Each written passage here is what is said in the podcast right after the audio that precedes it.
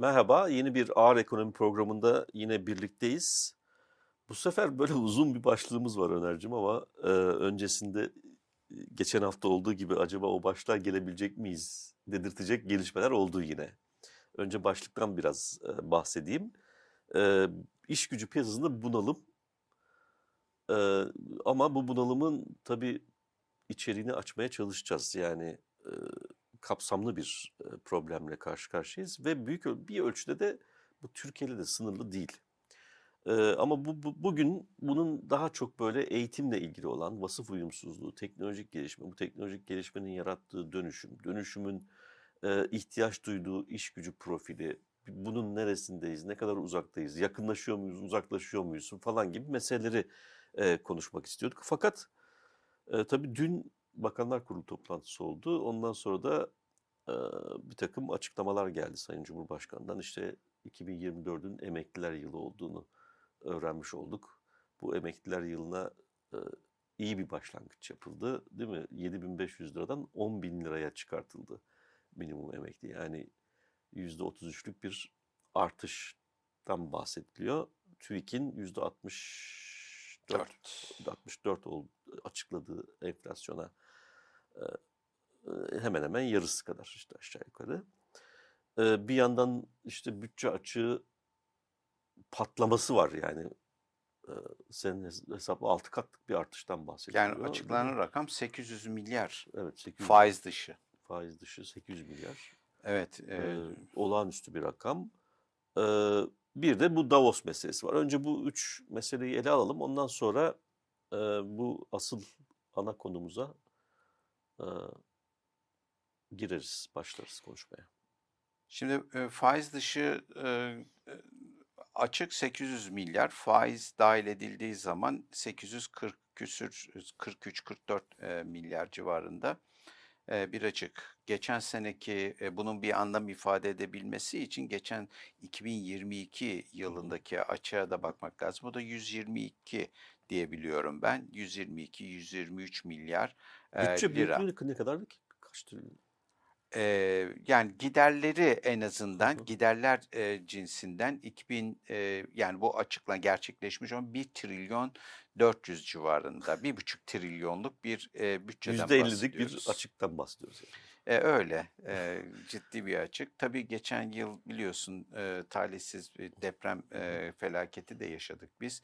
Büyük bir deprem felaketi. Dolayısıyla bütçedeki harcamaların bir bölümü e, o depremle e, ilişkili. Ancak yine de e, o deprem harcamalarını düştüğün zaman da e, geçen senekilere göre yani geçen e, evvelki yıla göre 2022 123 e, milyar e, liralık e, şeye göre açığa göre e, kayda değer bir e, miktarda açığımız e, var. Bu geçen senenin seçim yılı olması ve iktidarın da seçim harcamalarına hız vermesiyle ilgili Biraz bir şeydi. seçimle ilgili telaş da vardı yani kaybetme riskine onlar da inanmışlardı. E, tabii ciddi harcamalar yapıldı. Ee, herhalde bu şey rakamı duydum. Yani bu 300 milyar civarında bir deprem harcaması aşağı yukarı var. Dolayısıyla senin hesaptan gidecek olursak eğer depremi dışarıda tutacak olursak 400-500 milyarlık bir yani açık e, yani 122'ye göre en az 3 katlık bir artıştan bahsediyoruz. Ya olağanüstü bir artış. artış var. Ee, biliyorsun 2022'de e,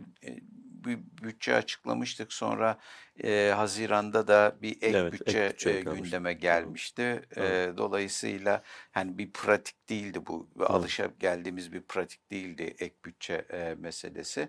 E, 800 milyarla bu işi kapattık. Ancak şunu da ifade edeyim sayın seyirciler için, bilgi olması için. Burada biliyorsun 9, mil, e, 9 milyar e, dolarlık bir e, KKM e, yükü vardı. Evet. Bu da e, bu açığın bu boyutlarda bu boyutlara ulaşacağı e, tahmin edildiği için Merkez Bankası'na devredilmişti. O da burada yok.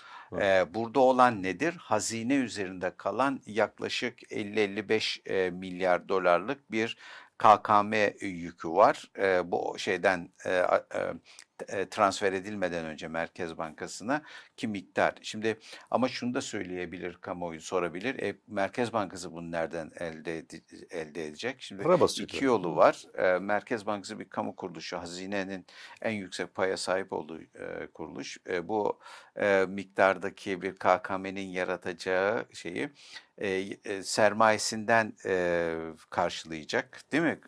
Eğer e, enflasyonist bir etki yaratmak istemiyorsanız o kadar sermaye yok. E, o zaman hazine desteği olacak, o vergilere e, yansıyacak ve bu sefer de önümüzdeki yılın e, bütçesine yansıyacak. Bundan da kaçınmak istiyorlarsa o zaman e, tek bir yolu var kaynak olarak. E, ya dışarıdan e, rezervlerden, e, dışarıdan gelecek para ve rezervlerden karşılayacaklar. Eğer o para da gelmiyorsa nihai olarak e, para basarak e, karşılayacaklar. Dolayısıyla Zaten e, fazla o mesai. ödenmeyecek diye bir kaide yok. Yani Merkez Bankası'na aktarılınca biz bir şeyden kurtulduk, açıktan kurtulduk E, anlamı ama yok. şey yani bu günümüzün herhalde en önemli özelliklerinden bir tanesi. Şimdi e, böyle bir kamuoyu olarak da tabii çok yatkın olduğumuz için bir göstergeye kitleniyoruz. İşsizlik oranı mesela. Şimdi işsizlik oranı işte düşüyor, kalkıyor. Ay 0,5 puan azaldı, arttı, felaket oluyor bilmem ne falan gibi yorumlar yapılıyor. İşte enflasyon oranı şu bu. Şimdi e, AKP'nin çok iyi öğrendiği bir pratik var. Bu Türkiye ile de sınırlı değil yani genel olarak bu tip iktidarların e, çok kullandığı bir mesele. Göstergelerin içini boşaltılıyor. Yani o gösterge nasıl hesap? Ben şeyi hatırlıyorum benim TÜİK'teki arkadaşlarımız hep anlatırlardı.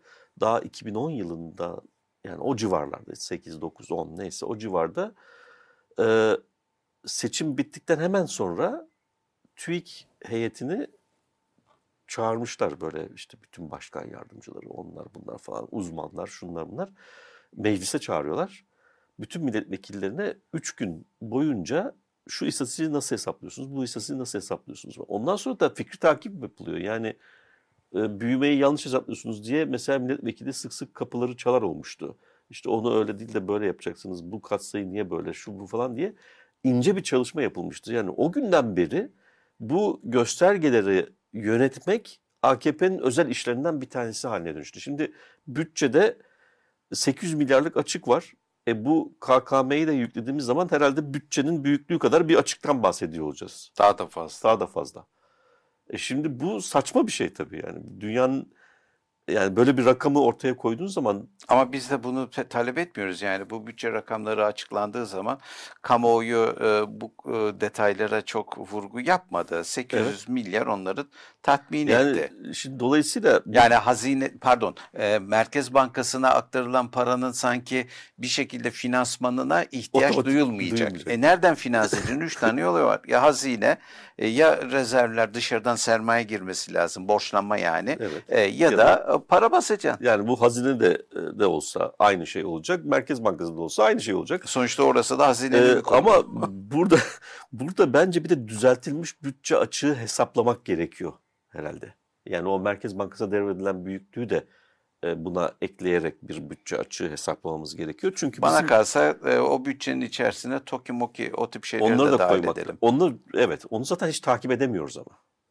TOKİ'de ne olup bittiğini. biliyorsun. Varlık fonunu dahil edelim. Varlık fonu da dahil edelim. Yani aslında durum parlak değil gibi duruyor. E tabii yani bu rakamlarla oynamak için e, e, kurumsal çerçevenin, ekonominin kurumsal yapısının kurumları e, yozlaştırıyorsunuz, ayrıştırıyorsunuz. E, rakamları bu şekilde e, e, sakin şey yapıyorsunuz yani e, manipüle ediyorsunuz diyeyim. Yani bu çok uzun zamandan beri Türkiye'de Evet. yapılan bir pratik. Yani e, bu açık miktarındaki artış kamuoyunda bir anlam ifade etsin de neredeyse 6 katı. Yani 2022'nin e, açığının 6 katı bir açık var. Tamam deprem var ama yani o Olmaz. paranın hepsi depreme gitse bugüne kadar o deprem konutları inşa edilmiş olurdu. Edilmiş Demek oldu. ki gitmiyor. Evet. E, bu e, ciddi bir problem. Şimdi böyle bir e, ortamda e, 10 bin liralık e, emekli işçi emeklilerine verilen e, en düşük emekli maaşı tabii ki e, farklı bir anlam kazandı. Yani e, bu kadar açık verebiliyorsunuz, bu kadar harcama yapabiliyorsunuz seçim için. Ondan sonra vatandaşı e, vermek e, geldiğinde, vermeye geldiğinde bütçe disiplini ediyorsunuz. Herkesin işte tasarruf yapması gerektiğini e, söylüyorsunuz. E, geçen sene bu vatandaşlar mı tasarruf yaptı da e, bu bu açıktan sorumlu e, sorumluları kimdir yani yeteri kadar tasarruf mu e, yapılamadı vergi gelirleri yüzde 50'nin yüzde 60 oranında artmış özellikle kompozisyonuna baktığın zaman e, o vergi gelirlerinin e, bazı e, gelirlerdeki özel tüketim e, gelirlerindeki artış yüzde yüzü bulmuş neredeyse yani enflasyonun üzerinde yani e, dolayısıyla bu açığı da sen e, bu artışlarla hani e, sağlayabilmişsin. Onları da yapamazsaydın e, daha fazla olacaktı. Şimdi 2024'e yönelik bütçede meclisten e, geçen yılın son aylarında geçti biliyorsun bağlandı. 2,5 trilyon e, liralık bir açıktan e, bahsediliyordu e, orada da biliyorsun hiçbir zaman bu e, açık miktarları öngörüldüğü gibi bitmez. Dolayısıyla e, bunun çok daha fazla olması e, beklenebilir. E, dolayısıyla e, yeni rekorlara e, e, şey e, e, hamile mi diyeyim yeni Hazır, rekorlar hazırlıklı, hazırlıklı olmak olmak lazım. Evet. E, tabii bu e, rekorlar e, devreye girince de bizim yeni vergileri düşünmemiz, gündeme getirmemiz de gayet e, mümkün. E, dolayısıyla bunları finanse edecek bir şeyin olması lazım. Kimden alacaksın vergiyi? Ee, bilmiyorum. Ee, şimdi vergileri istediği gibi arttırabileceğini düşünüyor belki iktidar ama ekonomik faaliyetleri düşürecekseniz siz e, kat, değil mi? Ekonomi yavaşlayacak diyorlar. Ekonomi yavaşlarsa e, şu andaki maliyenin yani vergi gelirleri açısından en çok dayandığımız nedir bizim? E, Tüketim. tüketim vergisi, katma değer vergisi, özel tüketim vergisi onların hepsi düştüğünde e, senin vergi gelirin de düşecek. İthalatı cari açığı e, azaltacağız e, diyorlar. E, bu o ithalat vergileri de e, büt, e, toplam vergilerin gelirlerin yüzde kırkı civarındaki bir rakama tekabül ediyor. E, oradan da bir e, ka- kaybınız olacak. Yani siz e, cari açık dengesi, enflasyonla mücadele dediğiniz zaman e, ve bu yapılırken e, hala e, maliye politikası, e, sıkı maliye politikasından da kaçındığınızda yapabileceğiniz bir şey kalmıyor. O zaman vergi gelirleriniz de düşeceği için o açık e, daha da fazla öngörülenden daha fazla artacak. Tabii bir de bunların gerçekleşmeleri e, var. Yani siz orada tahmin ediyorsunuz bu rakamları 2024'te. E, vatandaş bunu verebilecek mi? Nereden verecek? Vatandaş kazanacak ki vergi verecek. E, biliyoruz ki Türkiye'de insanlar kazanmadan vergisini veriyorlar. Yani bu da bir başka adaletsizlik Türkiye'de, etkinsizlik. Bu e, bana kalırsa kötü bir yönetime işaret ediyor. Türkiye'deki vergi sisteminin tabii ki tek sorumlusu AKP iktidarı değil. Ama Türkiye'deki iktidarların ekonomi yönetimi her zaman kötü olmuştur. E, ve o kötü yönetimin neticesi olarak da insanlar daha kazanmadan vergisini verir bir hale gelmiştir. Böyle bir şey olabilir mi? Önümüzdeki sene bu vergiler düşeceği şey e, faaliyetler düşeceği için, kazançlar düşeceği için faaliyet e, kazançları, ekonomi yavaşlayacağını iktidar söylüyor neticede. E o zaman bu adamlar bu vergiyi nereden verecekler? Faizden e, borç mu alacaklar? Şimdi ben biliyorum özel sektörde e, genelde bir pratiktir. Genelde bu çalışma sermayesine ihtiyaç duyduğu için o da olmadığında borçlanarak vergilerini öderler. Hatta bazı firmalar e, bilirim ben borçlanarak kar payı öderler. Yahu Gerçekten. e, e, tabii kazancı olmayan firma e, borçlanmaya ihtiyaç duyuyorsa niye kar payı versin? Evet. Yani e, böyle pratikler var e, Türkiye'de. Bunlar realite. Yani e, bakanlar, e, iktisatçılar televizyonlarda şurada burada konuşurken e, normal bir ekonomi ellerinde varmış gibi konuşuyorlar. Sonra da diyorlar ki benim tuzum kuru ben Davos'a gitmiyorum. E gitme. E Davos'a gitmiyorsun gerekçen ama New York'a gittin. Aynı adam değil mi? Davos'ta görüşeceğin adamla New York'ta görüşeceğin adam aynıydı. E ama orada görüştün. Neyse Gemiler ya. de gidiyor. Peki bu Davos'a gitmeme hikayesi ne? Yani senin duyduğun bir şey var mı? Ee, yani Davos Davos'u e, düzenleyen kuruluşların e, kuruluşlar e, e, bu Gazze olayında İsrail-Gazze e, savaşında diye diyeyim e, İsrail taraftarı açıklamalar yapıyormuş. İsrail taraftarıymış.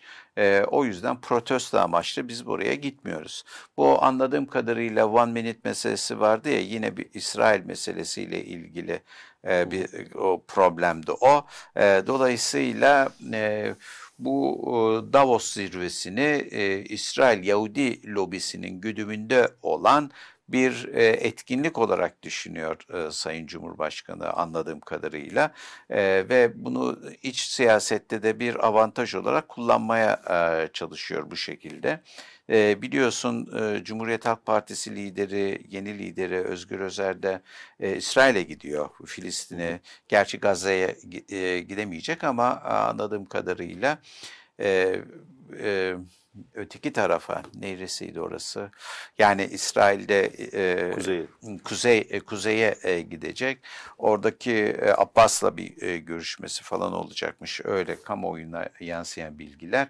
E, dolayısıyla orada bir aksiyon muhalefet tarafından fiili bir aksiyon alınmış ve İsra e, Filistinlilerin yanında olduğu e, bir fotoğraf Batı Şeria'ya gidiyor. Batı Şeria'ya gidiyor sanırım. Evet. E, muhtemelen öyle e, Kudüs'e e, gidecek herhalde ya da e, Batı Şeria'ya geçecek. Evet, e, ya yani, çok detaylarına hakim değilim. Özür diliyorum onun için de zaten işimde değil. Ama ee, şimdi bu tabii iktidarda bunun altında kalmamak için böyle varyasyonlar e, yapıyormuş gibi geliyor bana. Ama dediğim gibi yani daha bir hafta önce Merkez Bankası Başkanı sen e, New York'a göndermişsin. New York'ta e, JP Morgan'la görüşmedi mi? Bunlar evet. Yahudi sermayesi değil mi? Evet. E, veya JP Morgan Davos'taki organizasyonlarda yer almıyor mu? Oradaki etkinliklerde ana, yer ana almıyor mu?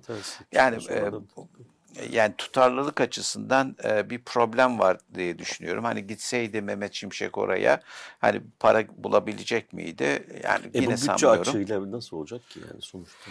Yok tabii ki yani yabancıların gelmesi çok mümkün değil. Özellikle e, şu an artık bir e, netlik kazandı bu. E, seçimler bitmeden, seçimler gerçekleşmeden Türkiye'de herhangi bir e, yabancı hareketi beklemek doğru olmaz.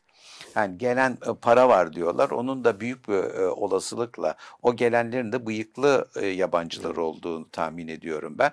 Daha önceden yurt dışına paralarını çıkartmış olan Türkler şimdi bu olaylardan sonra getirmiştir. Ama gerçek manada bizim istediğimiz yabancı sermaye Türkiye'ye gelmesi pek mümkün değil. Özellikle de yatırım amaçlı, sabit sermaye yatırım amaçlı gelmesi hiç değil. O zaten onu unuttuk zaten de bu nakit akışını dengelemek açısından falan. Şimdi o tür yani şu anda buraya gelenler her riski göze alabilen insanlar ve o risklere karşı bir takım e, yas yani normal işleyişin dışında plan uygulayabilecek kapasiteye sahip olmaları beklenen Hocam, Yani kurumsallar e, değil yani. Yok o kadar e, detaya gitme. Bakın ben size evet. söyleyeyim. Eğer siz burada kredi e, kanallarını kısarsanız vatandaş, e, iş yapan insanlar e, krediye erişemezlerse sermaye e, eksikliği yüzünden o sermayeyi destekleyebilmek için dışarıdaki parasını, parasını buraya getirir. E, yani e, dolayısıyla onu sadece yabancı güveninin bir göstergesi doğru. olarak algılamak doğru değil. Ya e, dükkanı kapatacak, e, bu diyarı e, terk edecek e, ya da dışarıdan ihtiyaç duyduğu parayı kendisi evet. e, getirecek. Yani özellikle büyük şirketler. E, tabii büyük şirketlerin bakmak için fazla büyük oldu. Evet şimdi bunları tartışmıyoruz ama KKM'deki e, belki e, çözülmeler de dolardan evet, dönen KKM'lerdeki düz, e, çözülmeleri de bu sağlayabilir. Yani tasarruftan e, şey, mevduat faizlerinin rekor cazibesinden düzeyde, ziyade e, cazibesinden ziyade evet. ekonomik ihtiyaçlar. Yani kredi faizlerinin yüksekliği e, karşı cazibesinden. E, yüksekliğinden ziyade adam e, parayı e, yüksek olsa da vermiyor. Evet. E, yani boz diyor mesela değil mi? İster istemez bozacak. Yani önümüzdeki dönemki gelişmeler birazcık e, karmaşık olacak. Yani yorumlanması da biraz zor olacak. Kimin niçin para getirdiğini Türkiye'ye bilmek zor olur. İşte buradan ne biliyoruz biz? İşte borsaya gelen paralardan bahsediliyor. Hani borsaya giriyorsa e, deniyor ki işte e, bir giriş oldu borsanın artması var. Ama o da yabancı mı Türk mü o belli değil. Yani yabancı niye gelsin Türkiye'ye e, alsın? E, çünkü Türk şirketlerinin e, daha da değerinin fiyatının düşme beklentisi var. E tabii. Kur seviyelerinde. E, ha, kur seviyeleri bir de e, ekonomiyi daraltacağım diyorsun en- enflasyonla mücadele etmek için. Nasıl mücadele edileceğini halen bilmiyoruz bunun Ya, altını. Her bilmiyorum. hafta çiziyoruz. Yani e, Ee, tüy bitti benim. Evet, e, yani bir de. ortada bir program yok. Bazı meslektaşlarımız halen istikrarlı bir şekilde e, alkışlamaya devam ediyorlar. Ama ben de biz de anlamakta çok zorluk Ekonomik, çekiyoruz yani. Türkiye ekonomisinin bugünkü problemleri sadece para politikasıyla çözülmez. Çözün, evet. Bunun siyasi ayağı var, yapısal ayağı var. Her şeyden önce bu emeklilik maaşları artık iyice e, gayri ahlaki bir noktaya geldi. E, demek ki Türkiye'de bir gelirler politikasında da bir Bir sıkıntımız var. sıkıntı var tabii. Bu sıkıntıyı Yani bunu konuşmadan sadece olayı para Tabii, politikasıyla götürmek doğru değil. İşte o bir çetenin geçen hafta bahsettiğim gibi yani kriminal çeteden bahsetmiyorum. E, ganimet cemaatlerinden bahsediyorum. Onların pozisyonlarına uygun bir e, ortama gir- girildiğini düşünüyor herhalde onlar ve bunun devam etmesini ve buradan da işte bir e, rant elde etmeyi planlıyorlar. Dolayısıyla Ama kalıcı istikrar olmaz ki. bu. olmaz tabii. Yani onlar kalıcı istikrar peşinde koşan bir grup değil zaten. Ha, vur Bence. kaççıysa Vur o- tabii. bilemem ama benim sorunum Yani, değil ki o. E, Ben E vatandaş tabii olarak bizim bizim için önemli olan zaten düzgün bir e, öngörülebilir bir memlekette yaşamak değil mi her bakımdan ama bunu, bu- buraya doğru gitmiyoruz sürekli uzaklaşıyoruz buradan zaten. E, o yüzden de bir büyük problem var. Şimdi bu gelirler politikası konusunda bir kez daha e, altını çizmekte fayda var. E, bütün herkes durumun farkında. Bunun e, sonuç itibariyle sermaye sahiplerini de rahatsız edecek boyutlara ulaştığının e, altını çizmemiz gerekiyor. Çünkü e, biz verebileceğimiz en yüksek parayı veriyoruz ama e, çalışacak insan bulmakta zorlanırız. Çünkü bu parayla bu insanların burada yaşaması mümkün değil. Bu tespiti yapan e, sermayedarlar yani orta ve büyük şirketlerin tabii e, canım, yani sahiplerinden bile bahsediyoruz. bu TÜSİAD da bunu yapıyor. E, dolayısıyla burada asıl büyük problem işte ilk başta bir iki yıl önce tespit etmiştik bunu. Bu e, 2021 aralığındaki meşhur çıkıştan sonra göreli fiyat yapısı e, havaya uçtu. Yani bozuldu falan demek yanlış olur. Ya havaya uçmayı bırak hocam. Yani bu Türkiye'de e, kamuoyu lütfen çuvaldızı kendisine batırsın. E, Türkiye bu ekonomik durumdayken ve bu problemleri çözmek yapısal e, eğitimden tut da dış politikaya kadar e, ciddi e, politika değişikliğini gerekli e, kı- kılarken e, eldeki kurumları da heba ediyorsunuz. Boğaziçi Boğaziçi, Üniversitesi'nin durumunu görmüyor musunuz? Yani sürekli e, belki gına geldi e, kamuoyuna e, programlarda burada veya başka yerlerde bunları e, sö- söyleyerek ama e, en görünür hali yüksek öğretiminin e, öğretiminde karşılaştığımız işler acısı durumun en görünür hali orasıdır. Yani senin eğitim kurumuna ihtiyacın var. Bu çağda eğitimle sen bir yerlere gelmeye çalışman gerekirken ki dünya öyle yapıyor. Sen mevcut eğitim kurumunu e, darmadağın ediyorsun. Bir de çıkıyorsun diyorsun ki göstericilerin sayısı azaldı. Evet. Yani Bunda e, öteki taraftan olsun. 5 bin, e, 6 bin tane imza toplanmış. Bir de şeyi söylesin. e, Kaç tane hoca ayrıldı? Nerelere gittiler? Yani, e, Yani, bir rektör evet. çıkıp da bununla gurur duyar mı yahu? Neyse şimdi Neyse. oradan o zaman bu eğitim meselesine gelelim. Yani biz şimdi Türkiye iş gücü piyasası aslında biraz bahsetmiş olduk. Ee, ciddi bir bunalımla karşı karşıyayız. Yani. Ne, nereden görüyoruz? Ne hangi göstergeye elimizi atsak aslında o gösterge bize gerçek durumu yansıtmaktan uzaklaştı. Dolayısıyla bizim elimizdeki e, set iş gücü piyasasını ve belki başka piyasalarla ilgili göster başka göstergelerde de aynı problem var e, izleme imkanını ortadan kaldırmış durumda. Bunun tabii bir o göstergelerin içinin boşaltılmasıyla ilgili e, bir problem var. İki tanımların gerçeklikteki gelişmelere uyum göstermesiyle ilgili uluslararası seviyede bir problem var. E, üç bu problem devam ediyor çünkü e, bizim takip etmeye çalıştığımız dünyanın değişim hızı bizim onu algılamak için e, e, ortaya koyduğumuz kavramlar ve kategorilerin e, yenileme hızımızdan çok fazla. Ne kastediyorum? Teknolojinin yarattığı büyük e, dönüştürücü e, şeyden bahsediyorum. Yani e, bir izin verirsem böyle birkaç şeyden bahsedeceğim. E, e, önce e, benim önem verdiğim teknoloji alanlarındaki gelişmelerden bahsedeceğim. Bir tanesi e, hemen genetik alanından başlayalım. Genetik alanında e, bu CRISPR teknolojisi denen bir teknoloji e, 2014'te Jennifer Doudna'yla e, Charpentier bir Fransız hanımefendi ve bir Amerikalı hanımefendinin e, bu 2020'de kimya Nobel ödülünü aldılar kimya alanında. E, bunların geliştirdiği bir teknolojiyle bugün artık insanın e, kendi evrimini yönlendirme imkanı ortaya çıkmış durumda. Ve bu maalesef regüle edilebilecek bir e, e, durumda da değil. Yani şu anda tamamen regülasyonun dışında e, son derece iyi kullanıldığında e, inanılmaz yararlı olabilecek yani genetik hastalıkları şunları bunları falan iyileştirebileceğimiz başka türlü belki kapılar açabilecek bir e, teknoloji. Fakat e, kar hırsıyla birleştiğinde ise e, ırkçı fantazilerin e, hayata geçmesi için bir umut ışığı yaratabildiği gibi e, bir herhangi bir canlı türünü veya o canlı türünün bir alt türünü tamamen birkaç kuşak içerisinde tamamen yok edebilecek e, bir e, uygulamaya da tabi olabilir. Yani konu olabilir. Dolayısıyla e, ve bunu yapmakta gerçekten çok e, erişilebilirlik açısından da son derece e, kolay erişilebilen bir şey. Yani işte çok böyle seminal bir, çok e, ön plana çıkan, çok konuşulan e, bir uygulama bu e, bu konuda 500 bin dolarlık bir laboratuvarda gerçekleştirildi. Yani son derece ucuz, geniş kitlelerin ulaşabileceği bir şey. Ve burada hiçbir regülasyon yok. Bu çok ürkütücü bir mesele. E, dolayısıyla bütün toplumların bu teknoloji okur yazarlığı, bunun yol açabileceği meseleler hakkında e, eğitilmesi, farkındalığının artırılması gerekiyor iken bunu bir kenara bırak, regülasyon dahi koyamıyoruz.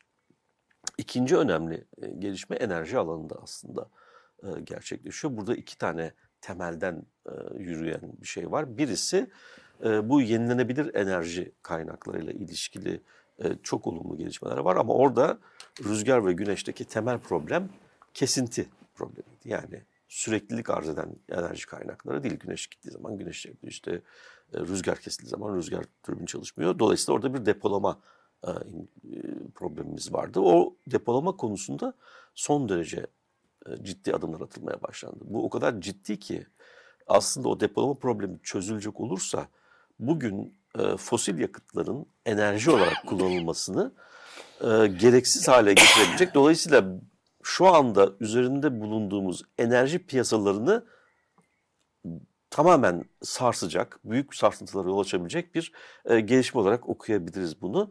Ama ondan daha önemlisi e, orta vadede ortaya çıkabilecek bu soğuk füzyon. Yani e, yeni bir uygarlık seviyesine geçmemizi sağlayabilecek ve enerjiyi sınırsız enerji yani bir bolluk e, piyasası piyasa kalmıyor tabii o zaman e, getirebilecek bir teknolojiden bahsediyoruz. Burada da Ama son bolluk derece olunca değer ne olacak? işte piyasa piyasa kalmaması. Çünkü sonuç itibariyle bir devri daim makinesi gibi çalışabilecek bir enerji mantığına. Güneşin çalışma prensibini aslında uyguluyoruz. Ama orada e, bu e, teorik olarak bunun olabileceği gösterildi. E, giren enerjiden daha fazla bir enerji elde edildi. Amerika'da 14 tane tokamak reaktörü var bu prensiple çalışan. Onların bir tanesinden gelen ilk defa bu gerçekleşti. E, gene giren enerjinin yüzde otuz fazlası üretildi. Dolayısıyla o yüzü tekrar geri kullandığında hep o otuzluk bölüm e, öyle peydahlanmış bir enerji gibi e, kullanıma e, şey yapacak. Ve burada Çin'de de var. verimlilik arttı. Çin'de var. En büyüğünü Marsilya'da e, inşa ediliyor. Dünyanın en büyük tokamak reaktörü. Çin ondan daha büyüğünü inşa edeceğini açıkladı. E, böyle bir yarış var. Çünkü uzun zamandır bu alan e, araştırma fonlarının ihmal ettiği, tırnak içinde ihmal ediyorum yani bilerek ihmal ettiği bir alandı. Çünkü e, bu potansiyeli yani bugünkü fosil yakıt karbon ekonomisi yani yeni bir uygarlık olarak 20. yüzyılın başında kurulmuş olan ve dünyanın anasını ağlatan diyelim e, karbon ekonomisini ve büyük eşitsizlikler, acılar, savaşlar getiren karbon ekonomisini temel piyasasını ortadan kaldıracak bir e, gelişmeydi. O yüzden hiçbir zaman fon ayrılmıyordu ama Çin girince rekabet dolayısıyla e, bir tetiklenme oldu. Dolayısıyla burada da e, önemli piyasaları tamamen e, yok etme kapasitesine sahip bir gelişmeden bahsediyoruz. Şimdi e, son olarak da daha başka şeyler de var tabii ama e, otomasyon meselesine dikkate almamız gerekiyor. Yani otomasyon konusunda da çok büyük ilerlemeler gerçekleştirildi. Şimdi e, bu otomasyondan bahsederken zaten iş gücü piyasasını e, görünüşte sarsan e, ya da bunalıma sürükleyen e, temel unsur bu aslında. Bunun da e, sürat nasıl diyeyim e, devasa adımlarla artan bir e, ilerlemeden bahsediyorduk ama 2023 yılında ortaya çıkan e, iki gelişme e, burada da gördüğümüz sıçramalarla kıyas kabul etmeyecek büyük bir sıçramanın gerçekleşmek üzere olduğunu gösterdi bize. Ne, nedir bu işte? Yapay zeka uygulamalarından bahsediyoruz. Şimdi yapay zeka e, biliyorsun e, Jeffrey Hinton yani bu Google'ın yapay zeka arama motorunu geliştiren 20 küsur yıl önce ilk adamdı. E, bu Google'dan ayrıldı, yaşı ilerlemişti. Yani emeklilik zamanı gelmişti aslında ama e, yine de çalışmaya devam edecekken ayrıl, erken ayrılmayı tercih etti. Bunun gerekçesi olarak da e, bu konuda insanlığın gidişatı çok problemli. Bu yapay zeka çalışmalarını hemen e, durdurmamız gerekiyor. Çünkü e, teknolojik gelişme o kadar hızlı ki arkadan aslında ona yakın seyretmesi gereken toplumsal reorganizasyon çalışmaları ve regülasyon çalışmaları yetişemiyor. Dolayısıyla ardında bir açıklık var. Bu açıklıktan ötürü de e, varoluşsal bir risk ortaya çıkıyor görüşünde. E, ve bu çerçevede bir aktivizm gerçekleştirebilmek için görevini bıraktı. Tıpkı James Hansen'ın NASA'dan ayrılıp iklim e, hmm. konusundaki aktivizme e, örgütleme 360 nokta o 360 orgu kurmuştu o ve bu konuda çok çalışmaya başladı. Jerry, Jeffrey Hinton da hemen iki tane büyük e, şey yayınladı. Açık mektup yayınladı. Yani ikincisi tek cümlelikti. Bu çalışmaları hemen durdurun yoksa yok olacağız diye işte 300 pardon bin küsür tane e, bilim insanı ve teknoloji uzmanının imzaladığı bir e, mektuptu bu. Şimdi bizim iktisatta şöyle bir görüş var. Bütün bu gelişmeler olurken ana akım iktisat aman ya otomasyon aslında iyi bir şeydir. E, çünkü e, bir iş kaybıyla yani şey sonuçta verimlilik artıyor, emek verimliliği artıyor. E, bir iş kaybı olacaktır. Yani işsizlik olacaktır. Teknolojik işsizlik olarak adlandırabileceğimiz bir işsizlik olacaktır. Ama bundan çekinmeye gerek yok. Bunu daha önce birkaç kez e, yaşadık, tecrübe ettik.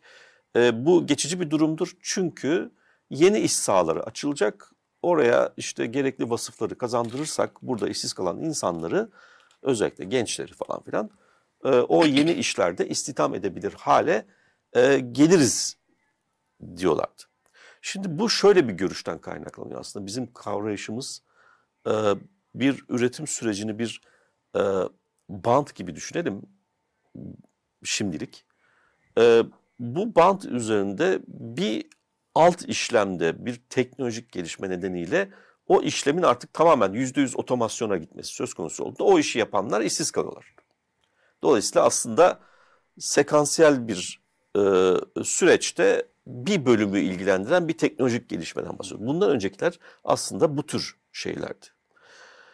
Ee, o zaman ne oluyor? Tabii oradan e, açığa çıkan iş gücünü e, eğitip, trainingle yeni vasıflar kazandırarak ya üretim sürecinin başka bölümlerine aktarmak gerekiyor. Çünkü e, sayı artınca bu sefer öbür taraflarda açık ortaya çıkabiliyordu, iş gücü açığı ortaya çıkabiliyordu. Veya işte o yeni iş alanları açıldığında e, özellikle bu en son yaşadığımız büyük şok, istihdam şoku e, 20. yüzyılın başında Fordizmle beraber ortaya çıkmıştı.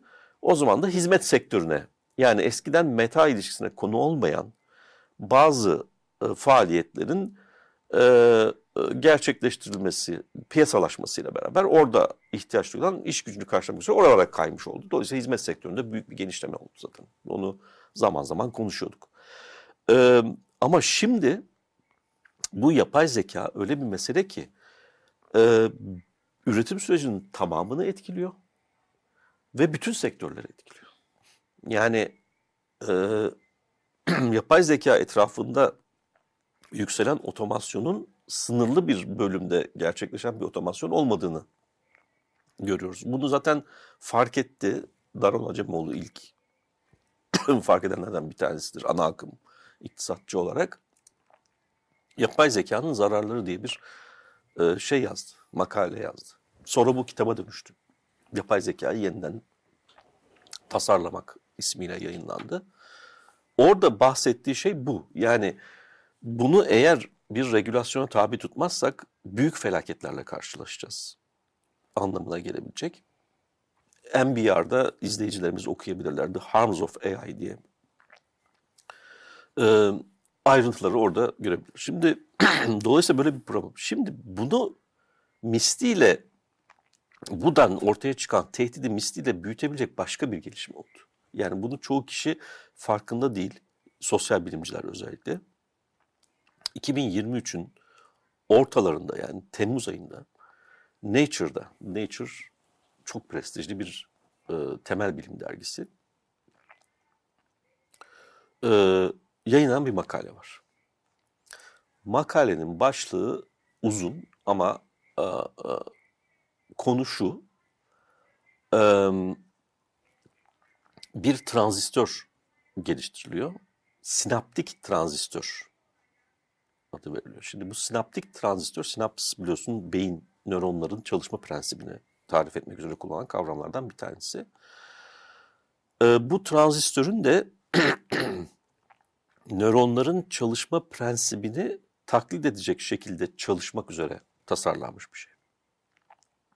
Sonra Aralık'ta 16 Aralık'ta yanılmıyorsam yine Nature'da bu makaleyi işte herkesin anlayabileceği dilde anlatan bir e, görüş yazısı yayınlandı. Orada bunun yol açabileceği sonuçlar sıralanıyor. İşte 3-4 tane. Dördüncüsü şu. Beynin ka- bazı karmaşık fonksiyonlarını e, yapabilecek, yerine getirebilecek, taklit edebilecek bir transistörden bahsediyor. Şimdi transistör deyince tabii yanlış anlaşılabilir. E, bu çiplerin e, milyonlarca transistörden oluştuğunu söyleyelim. Yani küçük diyelim 1 santimetre kare, 2 santimetre karelik bir çipte işte bin, yüz binlerce en azından transistör bulunuyor ve bunların nöronların çalışma prensibini taklit etmesi de benim anladığım kadarıyla e, o nöronal ağın çalışma halini tabii. Dolayısıyla burada şimdi şöyle bir şey var. Nöron da bizim mesela düşünme, yaratıcılık bilmem ne falan gibi faaliyetlerin e, biyokimyasal altyapısını tam olarak bilmiyoruz. Genomu okuduk ama oradaki e, fonksiyonların tam olarak ne olduğunu bilmiyoruz. Yani bilmediğimiz bir alanda yapay zekanın bunu taklit ederek çalışmasını sağlayacak bir donanım e, geliştirmiş durumda bilim insanları. Şimdi bu aslında e, kaotik ortamı büyüten ve gerçekten bir varoluşsal risk çıkar mı buradan diye sorusunu sorduran bir şey. Çünkü bunun limiti var mı yok mu tam kestiremiyoruz. Yani yaratıcılıkla ilgili bir şey vardı. E, iki tane büyük bariyer vardı yapay zekada. Çünkü hep şey diyorduk. Tamam yapay zeka algoritmik olarak ifade edilebilen işleri e, yok edecek. Ama yaratıcılık gerektiren işleri yok etmesi mümkün değil diyorduk. Ben de o görüşte. Sanat. Sanat. Ondan sonra karar meselesi. Ama sanatta Refik evet. Anadolu'da yapay teknolojik sanat. Ama o halen birinin uzantısı olarak çalışan evet. bir araç gibi düşünülebilecek bir şey. Yani E, e, çünkü sanat ve yaratıcılık meselesini ayrıca konuşuruz. E, ama onu genelde biz böyle yaratıcılık çünkü tek başına bir insan sanatçının faaliyeti değil. Bir de o sanatın alıcısını da içeren, kapsayan bir şey. Yani o alıcıların da e, o yaratıcılık sürecine bir katkısı olduğunu resme bakarak, filmi izleyerek e, düşünenlerdenim ben. E, onu bir kenara bak. Ama böyle bir program. Bunun önünde iki tane büyük bariyer vardı. Bir tanesi işte beynin o kompleks fonksiyonlarını taklit etme imkanı yoktu. Şimdi bu transistör e, bunun yolunun açıldığını e, işaret ediyor. Algoritmik olarak halen sembolik matematikte yet, yeteri kadar gelişme olmadığı için e, bir şey var ki Jeffrey Hinton sanki burada da bir takım ilerlemeler olduğuna dair e, bir şey yapıyor bu GPT-5 tartışmaları etrafında falan e, olabileceğini söylüyor ama onu duymadık henüz. O yüzden yok kabul ediyoruz. İkincisi de enerji meselesi. Yani bugün ChatGPT'nin tükettiği enerji inanılmaz boyutlarda. O yüzden zaman zaman e, zaten bazı sorulara cevap vermekten kaçınıyor, duruyor falan filan. Ee, ama bu transistör e, bahsetmediğim önemli alanlardan bir tanesini iki boyutlu malzeme. Yani o kadar ince bir e, atom e, atomik yapı oluşturuyorlar ki bunu iki boyutlu malzeme diye geçiyor. İki boyutlu malzeme kullanarak büyük bir enerji tasarrufu sağlayacak şekilde dizayn. Dolayısıyla aslında bu çip benim kendi kafamdan koyduğum iki tane önemli bariyeri ikisini birden ortadan kaldıran bir donanım çözümü. Şimdi dolayısıyla e, bunun yaratabileceği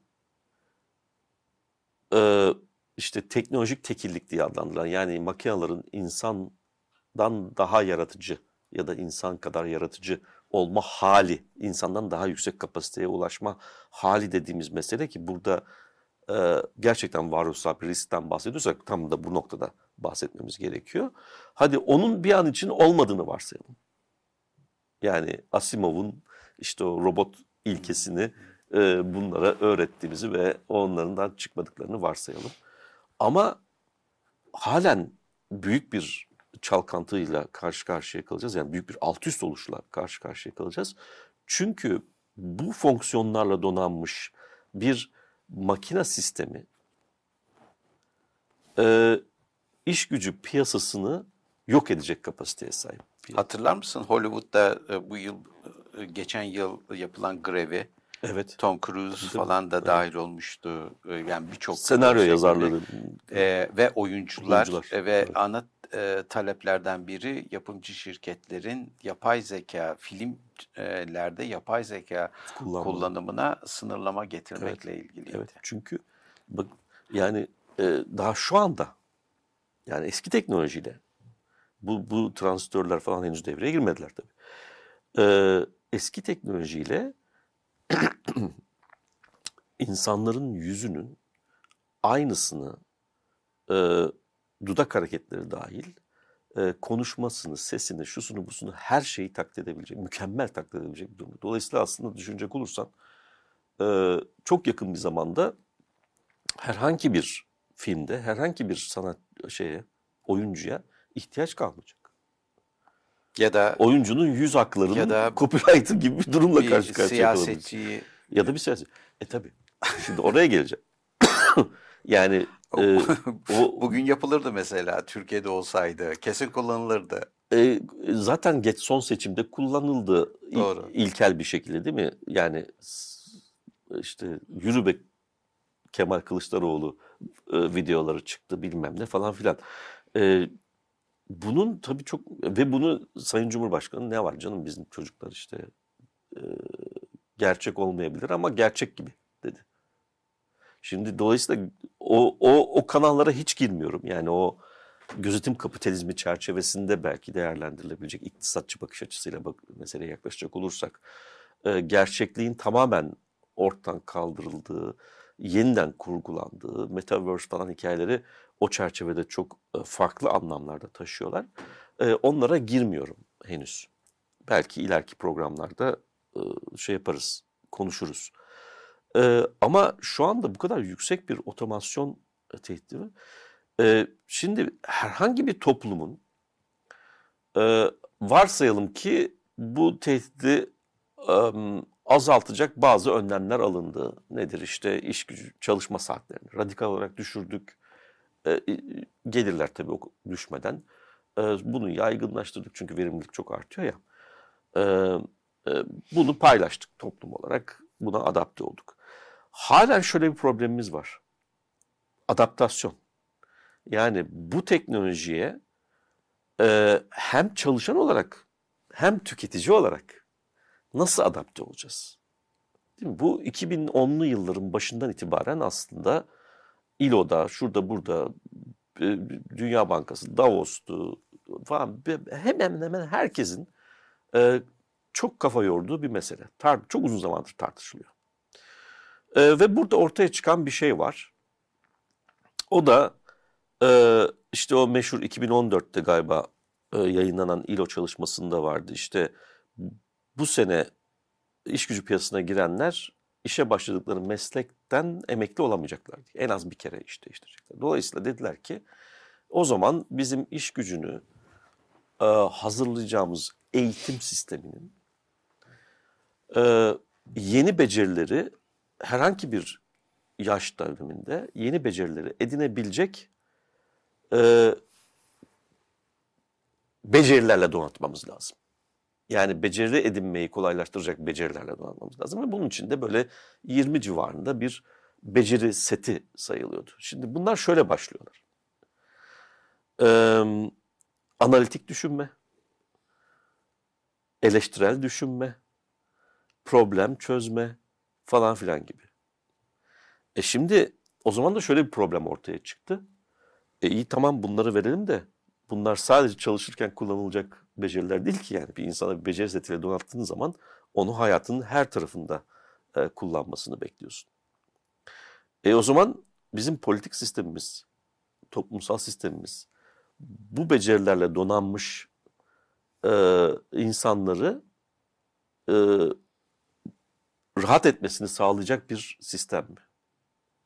Bu sadece Türkiye için söylemiyorum küresel olarak soruldu bu soru. Ama Türkiye'de daha çok anlamlı. Türkiye'de daha çok tabii. O yüzden göç oluyor. Evet. e buna verilen cevap hayır. Ne yapmamız lazım? Daha demokratik, daha katılımcı toplumlar oluşturmamız gerekiyor. Peki siyaseten buna verilen cevap ne oldu? Tam tersi. Tam tersi. Neofaşist, Koruma refleksi ve muhafazakarlık. Neofaşist bir şey. Şimdi neofaşizmin e, ortaya çıkmasıyla şey, beraber şey, sözünü kesin. Yok, o, o yenilerle eskiler, eski kuşak, yeni kuşak e, mücadelesinin yeni bir e, ortaya çıkış şekli. E, evet ama tam öyle değil.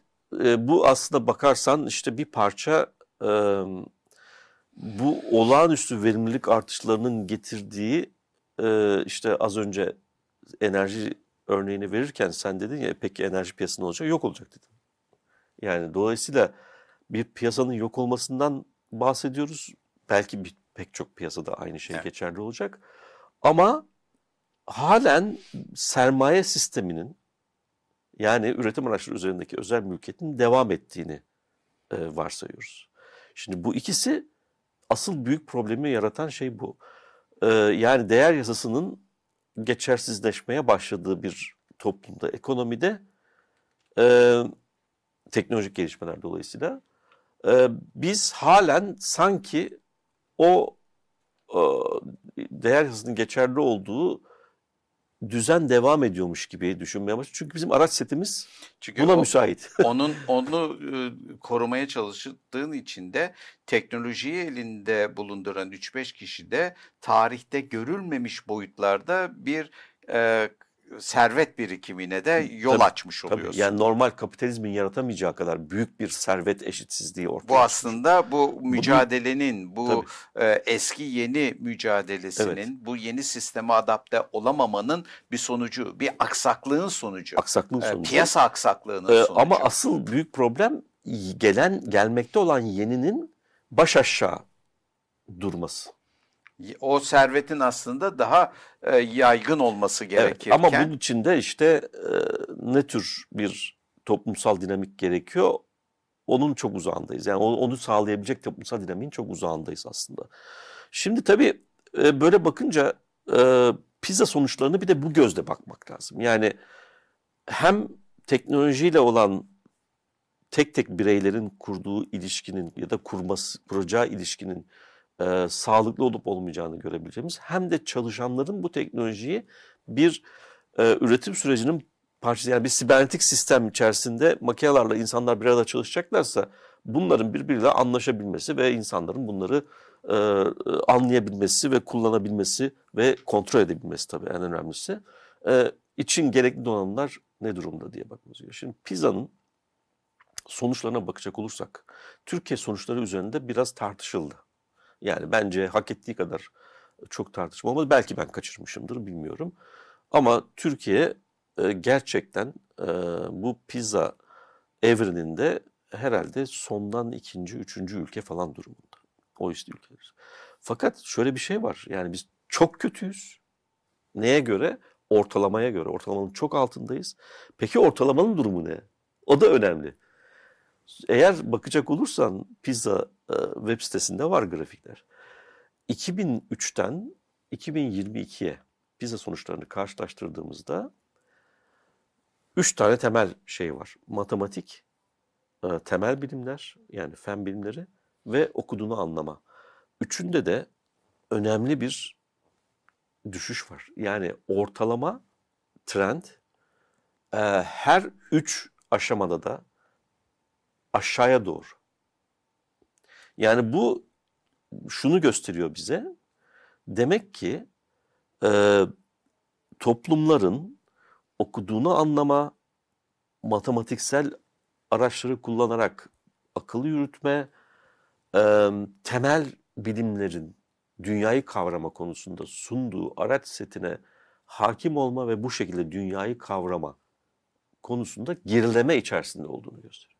Şimdi büyük bir gerileme bu. Ee, bu gerileme içerisinde bizim koşarak gerileme eğiliminin en önünde yer aldığımızı da e, söyleyebiliriz, gösteriyor. Şimdi o bakımdan da e, gerçekten e, büyük bir bunalımla karşı karşıya olduğumuzu e, söylememiz gerekiyor. Yapısal bir bunalım. Yapısal problem. Dolayısıyla yapısal bir çözüm gerekiyor. Bu da para ee, politikasıyla çözülecek bir para şey politikası değil. sistemik bir çözüm yok bence buna. Yani sistemin içerisinde kalarak çözülebilecek bir şey değil. Dolayısıyla e, sistemik krizle karşı karşıyayız. Yani bunalım tarikatları e, derslere sokarak da çözülebilecek bir şey değil. Değil. E, imam hatipleştirerek de çözülecek bir şey değil. E, yani gerçeklikten bir kopuşla karşı karşıya olduğumuzu e, e, ve bir an önce bundan uzaklaşmak ve geri dönmenin ve dolayısıyla e, bunu sağlayacak tedbirleri almanın e, yolunu bulmamız gerekiyor. Bu tabii siyasi bir mücadele alanı. Ama Türkiye ee, 1920'lerle 20'lerde yapılanlarla yapılanların ya da o e, grupla rövanş alma derdinde. Yani evet. rövanşist, geçmişe e, endeksli bir hayat e, yaşamaya çalışıyor ee, siyasilerin önderliğinde. Biraz Senin bahsettiklerin hepsi 21. yüzyıla özgü, geleceğe yönelik şeyler. E, Bence burada bir e, psikolojik bir problem var. Yani bir, Türk siyasetinde ve Türk toplumunda e, bir o rövanşizmin ve intikam duygusunun hakimiyetiyle bütün geleceği e, tehlikeye sokan e, bir intikam duygusu. E, bu bir yönü ama bu göründürdeki e, semptomlardan bir tanesi. Aslında aşağıya yani derine indiğimiz zaman ben çok öyle olduğunu düşünmüyorum. E, yani öne, önemli ama belirleyici değil. Onu o anlamda söylüyorum. E, burada tekrardan referans vermek isteyeceğim konu e, ganimet cemaatleri kavramının da e, Tanıl'ın çevresinde e, örtü olarak girdiği, mı kullanılıyor intikam çe, duygusu? Çe, örtüden ziyade o bir semptom. Hı. Ama o semptoma takılmamak gerekiyor. O semptomu ortaya çıkartan asıl ana dönüşümü ya da ana faaliyeti görmemiz lazım. Yani e, bu Çetelerin Siyaseti kitabı bir ölçüde benim açımdan o kayıp halkayı bulmamı da sağladı. Ee, Frankfurt Okulu. Frankfurt Okulu'ndan başlayıp da işte iletişim yayınlarından e, yayınlanan kitaptan bahsediyorum. Bu ganimet cemaatleri kavramı gerçekten çok şey, çok açıklayıcı. Yani e, toplumsal e, dönüşümü ne- neyin içerisinde nasıl bir yolda gidiyoruz. Onu bu teknolojik gelişmelerle de bütünleştirerek baktığın zaman işte bu teknofeodalizm tartışmaları bünyesinde ya da çerçevesinde çok daha iyi yerine oturuyor. Bunu bir tabii e, amacımız şeydi yani PISA sonuçlarını yorumlamakta ama süremiz de bitti. Ama bu bunu bir dosya haline getirmek ve daha uzun Birkaç detaylı detaylı çalışmamız e, gerekecek. Onu bir hazırlığını yapalım. İzleyicilerimizin de katkılarıyla belki. Bu haftalık bu kadar Bu haftalık olsun. bu kadar olsun diyelim çünkü süremiz çok aştık. Evet açtık. Peki. Peki. Sürçülisan ettiysek affola. Önümüzdeki hafta tekrar görüşmek dileğiyle. Hoşçakalın. Hoşçakalın.